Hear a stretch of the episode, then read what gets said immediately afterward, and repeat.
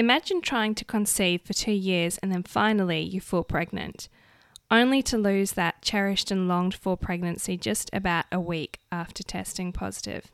Yep, that's what happened to me. Tune in today as I roll back the curtains on the difficult journey in trying to conceive and walking through that as a Christian.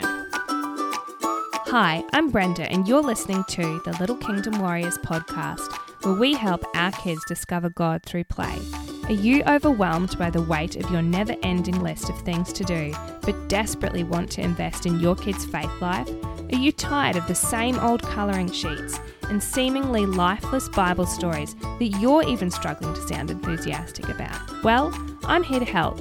I'm a lover of all things creative, an ex primary school teacher turned stay at home mum and follower of Jesus.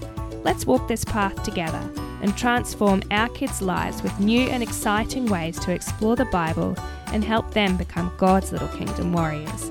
We might not have it all together, but with God, and maybe a strong coffee or two, we've got this.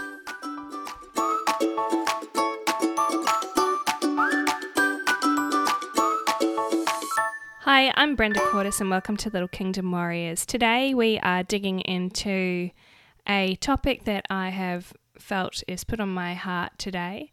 So, today I had an opportunity to talk to a friend who's actually struggling in her trying to conceive journey and has been for about two years. And it struck a chord with me because we tried for two years. And when we finally fell pregnant, when I finally fell pregnant, I actually lost that pregnancy after a week. And it just felt so cruel in a way because we had tried for so long and there was so much hope when I finally did test positive. And for that to just be ripped out of my hands it felt after longing for that pregnancy so long was such a difficult thing to walk through.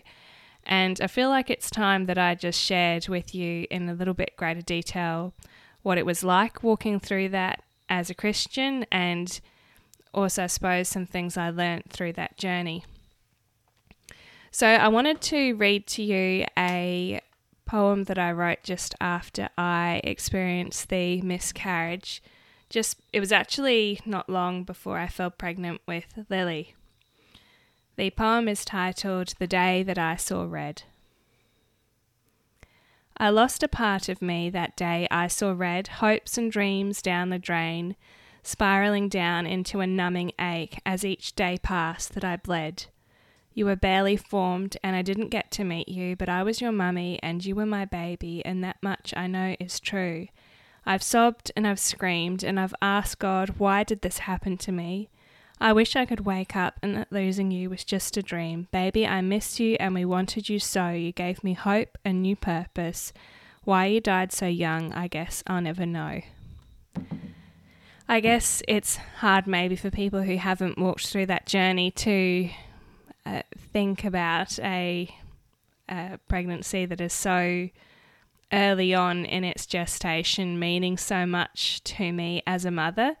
But I have to say, so much of it was pinned on the hopes of what could have been and what would have been if that pregnancy had been carried to term. And so that's why it was so difficult for me um, to go through. So, as I said before, it took two years for us to conceive um, and for the pregnancy to stick, and that was with Lily's pregnancy. And I watched friend after friend, it seemed, fall pregnant and seemingly without any issues. We went through those awkward questions you get as people were sort of asking, Oh, when are you guys going to have a baby? I specifically remember this um, couple we we watched um, and we went to their wedding.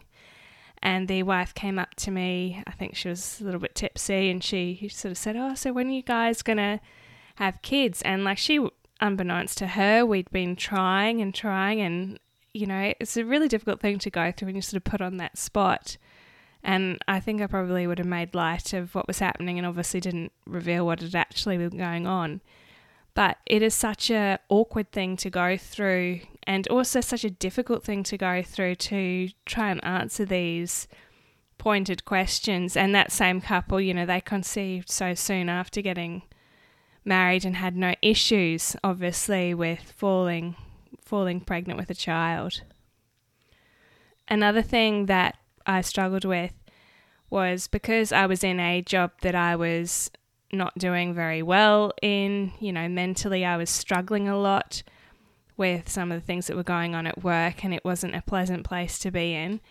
I just felt stuck because I wanted to be a mum and I just didn't understand why would God allow me to stay in that place that was making me so desperately unhappy when all I wanted to do was to be a mum.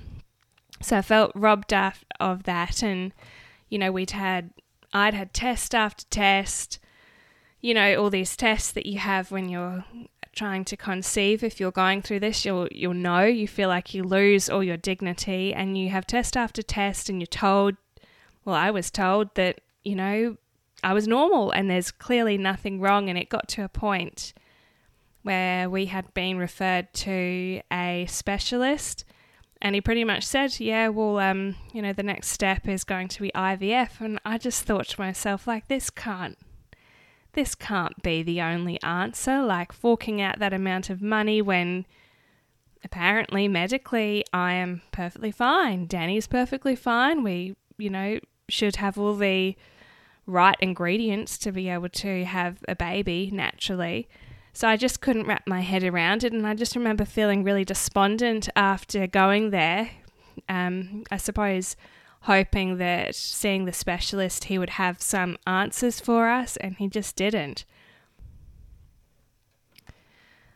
After seeing that specialist, I can't remember what brought it on, but I ended up calling a um, friend of mine, or maybe I called her mum directly. And a mum is a naturopath and she's also a Christian. And it was um, such a blessing, I suppose, to be under her care and to feel like I had renewed hope that you know it could happen and that things could turn around and and eventually they they did. So this was prior to the miscarriage that I was seeing this naturopath. So it just helped, I think, also, you know, aside from the natural stuff that she put me on and all of that, it was just helpful to have someone sort of speak a bit of hope into my life who who was also a mother and to be able to know that it will happen eventually and that I just need to trust God and just keep relying on him. So I think what I got to was a point where I had to try to be content regardless of the outcome and it's you know you're allowed to be angry and you're allowed to grieve when you have a loss there's you know, I think the the problem is not staying in that space, not staying in that headspace. And I didn't want to also begrudge people their happiness when they were able to fall pregnant and have a child. You know, it's such a beautiful thing to be able to have a child, and I wanted to be able to celebrate with them. But I did feel a bit stuck in this place of wondering what I would look like with a bump, you know, the excitement of it all, you know, all of that kind of thing. And then when I had, did have the miscarriage, I did feel like it was all ripped away. Something that stuck with me was the verse where it talks about how rain falls on the good and bad alike. And sometimes as a Christian, we feel like when bad things happen that it's a punishment to us, but that's just completely untrue bad things happen to good and bad people alike, and it's not anything that we have done, that you have done, that's caused this. It's just the reality of living in a fallen world. Incidentally, it has been useful to know that the struggle that I was going through might one day help and inspire hope, perhaps, in somebody else.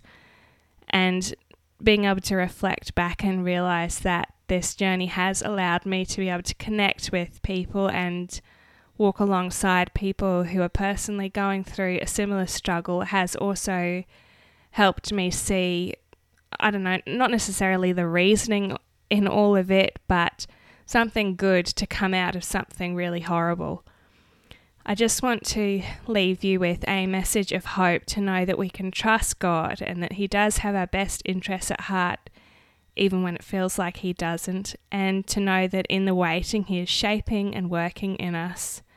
so that one day we might be able to be a light and a beacon of hope to others so they don't give up as well. I've got a couple of verses on my heart that I would like to share with you today. The first verse is from Romans 5, verses 3 to 5. Not only so, but we also glory in our sufferings because we know that suffering produces perseverance, perseverance, character, and character, hope. And hope does not put us to shame because God's love has been poured out into our hearts through the Holy Spirit who has been given to us. Romans 12:12 Be joyful in hope, patient in affliction, and faithful in prayer. Knowing that God is walking alongside us and rejoices in the wonderful things that happen with us and cries with us in the bad times was something that helped carry me through as well. And also just being raw and open, you would be surprised how many women and couples have walked through this journey of infertility and struggling and I would just encourage you to pray and to turn it over to God and to know that He has your best interests at heart and He loves you and cares for you and that there is hope. And I say this um, as I'm 26 weeks along with my third baby, and thankfully, we were able to conceive Lily and Hugh and baby number three without any further issues. So, what a blessing that has been. All right, thank you so much for tuning in. I hope you have a great week and we'll talk to you next week. Bye. Hey, friends, if this podcast encouraged you or made an impact on you in some way, I would be so grateful if you could take a minute to leave a review to help other people find my show. Don't forget to click subscribe so you are the first to know when a new episode airs. Hop on over and join my free Little Kingdom Warriors Facebook community, which I will link for you in the show notes. Thanks so much for listening and God bless. I'll see you next time.